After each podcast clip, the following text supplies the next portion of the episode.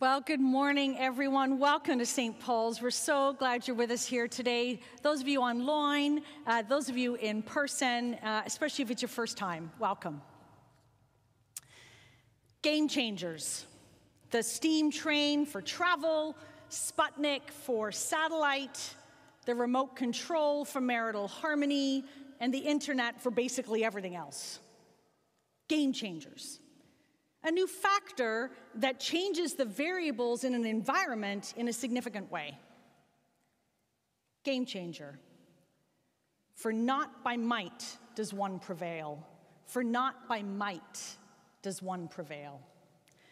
We're on our final week uh, looking at the good life, how four qualities that we all want, classically the four cardinal virtues wisdom, justice, self control, and fortitude can give us a good life. Not an easy one, but one that can satisfy. Quality number four fortitude, strength. Who doesn't want to be strong?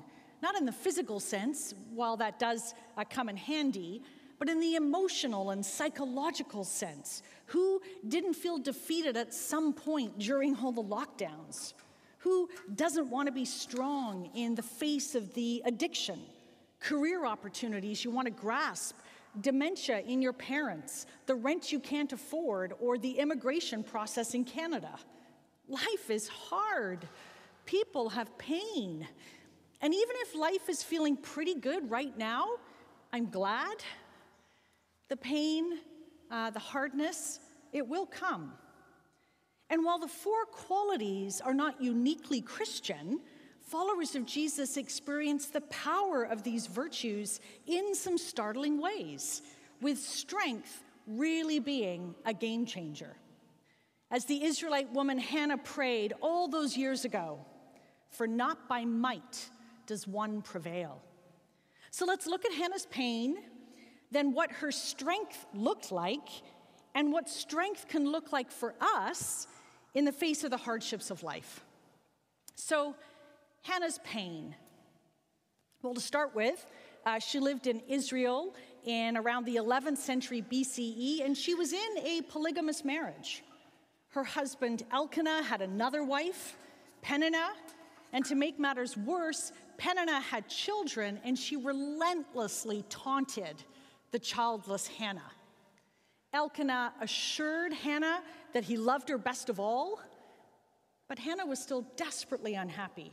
Childlessness was a terrible affliction in the ancient world. And while, of course, it can be a great emotional pain today for people, in the ancient world it was even worse because your economic security was directly linked to the number of children that you had. They were your labor force.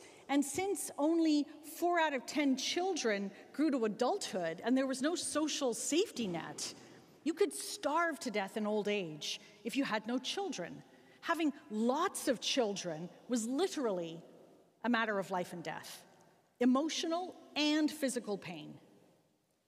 And in ancient cultures, you were worthless. You were a disgrace if you were childless.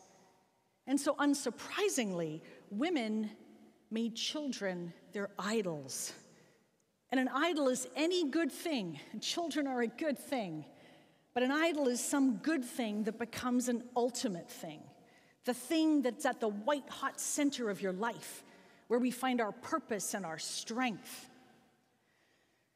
Now, listen, it's really easy to throw stones at other cultures, right? To point to the ancient world and say how oppressive it was for women or how 22 year old Mahsa Amini was arrested in Iran last week for unsuitable attire and died in police custody. But as a mother of three girls, I see oppression for women all over our contemporary culture. It's just more subtle and socially acceptable, right? Be beautiful, be sexy and skinny to the standards of Instagram and porn, raise wonderful children, and succeed at your career. Every culture puts something in front of men and in front of women and says, This is what will make you happy. This is what will get you through tough times. Be it investments, friends, family, looks, take your pick. Every culture is oppressive in its own way. Every culture tells us to get our strength from somewhere. Peninnah, Elkanah's other wife, represents the culture that says your way to make it through hard times, your strength, it's going to be from your children. Elkanah, Hannah's husband, represents the culture that says find your strength, find your hope through love, through romance, in your partner. And the problem with idols, right, good things like partners and children, when they become an ultimate thing, is that they can enslave us. Tyler talked powerfully about this problem last week when looking at the virtue of self control. Have a listen on YouTube if you missed it. And if we let these good things become idols, our ultimate thing to give us strength, they can crush us because they will always demand more from us than we can give. And they can be taken away from us in an instant. Right? All you need to do is get that text or that email, and our health, our children, our jobs, they're gone. Every culture offers us idols to oppress us, and Hannah was crushed, crying out to God. And eventually, God gave her the longed for son who grew up to be the prophet Samuel, who anointed a shepherd boy named David, who became Israel's greatest king, an ancestor to Jesus. So that was her pain, and it's, it's real. But how did Hannah prevail in the midst of that pain? Well, it's a bit shocking, really, and I say this as a mother. Hannah decided to dedicate young Samuel to grow up as a priest in the house of God in Shiloh, which is like the modern day West Bank. Samuel was now not going to be an emotional support to his mother. He wasn't going to be an economic support to his mother. All the physical and emotional reasons for having children, like they were going to be gone. Why did Hannah do this? Why, why was she able to do this? My heart exults in the Lord. My strength is exalted in my God. Hannah prayed. Something, something had shifted in this mother's heart. This longed for child was no longer going to be a means to an end for Hannah, right? For her emotional strength and comfort, for her physical strength by providing for her. This child was now going to be primarily, primarily for God's purposes. Wow! Like, how do you do that? You see, the Israelite people had been promised long ago that they were going to be the people chosen by God to bring good things, hope, right? Peace, justice to the whole world. And so an Israelite woman could join in the activity of God, right? Bringing life to everybody by having a child. And what the culture had done is it had pushed Hannah to see her child as the primary source of her emotional and physical strength, right? Like for her. And how many people are emotionally scarred by the pressures and expectations from their parents? But Hannah resisted. She resisted making either Samuel her center or Elkanah, her husband, her center. She decided that her primary source of strength was going to come from joining in God's activity in the world. And so off young Samuel went to the temple. Because Hannah had glimpsed how God reverses things, how God, He just makes a way where there seems to be no way, how God is constantly messing with our sense of causality, with the rich being brought low, the poor lifted high, and Vladimir Putin's days, they are counting down. What really messes with our sense of causality is that the kind of strength God gave Hannah came in the form of suffering and sacrifice, right? Like she suffered under Peninnah's scorn, and she then sacrificed her young son Samuel up to the Lord. But she was now free from the oppression of her culture, free to join in what God was doing in the world. Wow. That strength it comes from sacrifice, it comes from suffering. I mean, that's hard for me to even say, right? We got our last daughter leaving home next year. It's hard. But wait and see what Hannah is pointing us to. It's a game changer. Verse 8 of Hannah's prayer says this talking about the power of God. He raises the poor from the dust and lifts the needy from the ash heap. Now, the word ash heap, if you look at the original Hebrew, it's where the garbage was burned. And it was always uh, on, outside the city walls. And Jesus was led outside the walls of the city of Jerusalem to the garbage area where he was stripped naked and then he was crucified. And it was a total disgrace, a punishment for common criminals. And because of this, people said, well, I mean, this can't be the Messiah, right? This, like a naked man nailed to some pieces of wood on a garbage dump, right? Like, this can't be God's rescue plan. This can't be God's plan A. People couldn't see it that Jesus was the long awaited Messiah because they were looking at all the forefathers of the Messiah. They were looking at all the Old Testament heroes who were strong, right, in a physical or a political or strategic sense. They were looking at Moses and Joshua and Gideon and Samson and King David. I mean, they're great men. But if you only look at them, it's easy to see why you wouldn't be very impressed with Jesus. You wouldn't be impressed with how he displayed strength. You only look at the forefathers, and you will miss why Jesus is the Messiah, why Jesus brings us a new kind of strength to face the challenges of everyday life. New York writer Tim Keller puts it like this The problem is that they were looking at the forefathers of the Messiah and not the foremothers. They were looking at the men, but not the women. God continually gave us a foretaste of his salvation and the work of Jesus, in that he brought his salvation through rejected, destitute, and unwanted women. This is a reversal of the way the world is supposed to work.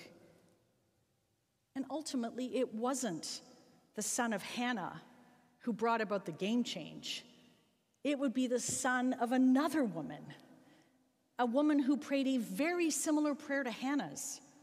My soul magnifies the Lord, prayed young Mary, as her son demonstrated strength by suffering, brings life by dying, is a king by serving, wins by losing, and raises us up to sit on thrones by going to the ash heap. Hannah, she didn't know how God was going to use her suffering uh, to bring about life. But somehow she was able to trust God. That God is a God of reversals, of making a way where there seems to be no way, of messing with our neat sense of causality in life. I'm incredibly linear. This is hard. What Hannah couldn't fully know, we can because we have lived through Good Friday and Easter. And if you're spiritually searching this morning, you're hearing about it for the first time today. You're hearing that we can trust a God who will take any of our suffering, any sacrifices we make to be part of what God is doing in the world, and that one glorious day, God will turn that all into gold. Thank God. We can trust a God who promises the poor that one day they will be rich and warns the rich. Do not place your hope in your gold. We can trust a God whose love and devotion is worth even more than the best spouse, worth even more than wonderful children. A God whose love went down to the ash heap and back for us. Hannah glimpsed the power of strength that comes from suffering and sacrifice. Young Mary gave birth to it. And Harriet Tubman, well, she lived it. Tubman, born into slavery in the American South in 1822, early in life suffered a, a traumatic brain injury when an angry slave master, is there any other kind, threw a heavy iron weight at another slave but hit Harriet instead. And she eventually escaped and, spurred on by visions she believed were from God, made 13 daring trips to rescue nearly 300 slaves and bring them to the north, uh, many of them on the Underground Railroad uh, to Canada. Do you know what they called her? Mother Moses. They called her Moses. She led us to freedom. Don't tell me that this enslaved woman beaten, abused, and suffering narcolepsy that she wasn't strong. She did keep a gun in her skirts while she led slaves through the dark uh, at night in the woods, but she knew that not by might would she prevail. Through sacrifice and suffering, Harriet was joining in the activity of God in the world. Here at St. Paul's, we believe that Jesus changes lives, that learning how to follow Jesus is the best way to change the world. And notice that I said learning how to follow. These four qualities, the cardinal virtues that we all want for ourselves, we want them for our children wisdom, justice, self control, fortitude. They don't just come naturally to us. We need to train ourselves and our children so these qualities can grow in us over a lifetime. After Thanksgiving, we're going to begin looking at a rhythm of life, five ancient practices to shape our lives here in downtown Toronto, practices that will help us learn how to follow Jesus and how to become those wise, just, self controlled, and strong people that are the kind of people that can make a difference in other people's lives, right? The people in our homes, at our places of work. Jesus is the ultimate game changer. His death and resurrection make it possible for us to say that no matter our weakness, we're strong. No matter our shame, we are honored. No matter our loss, one day we're going to gain it all. Thanks be to God. Amen.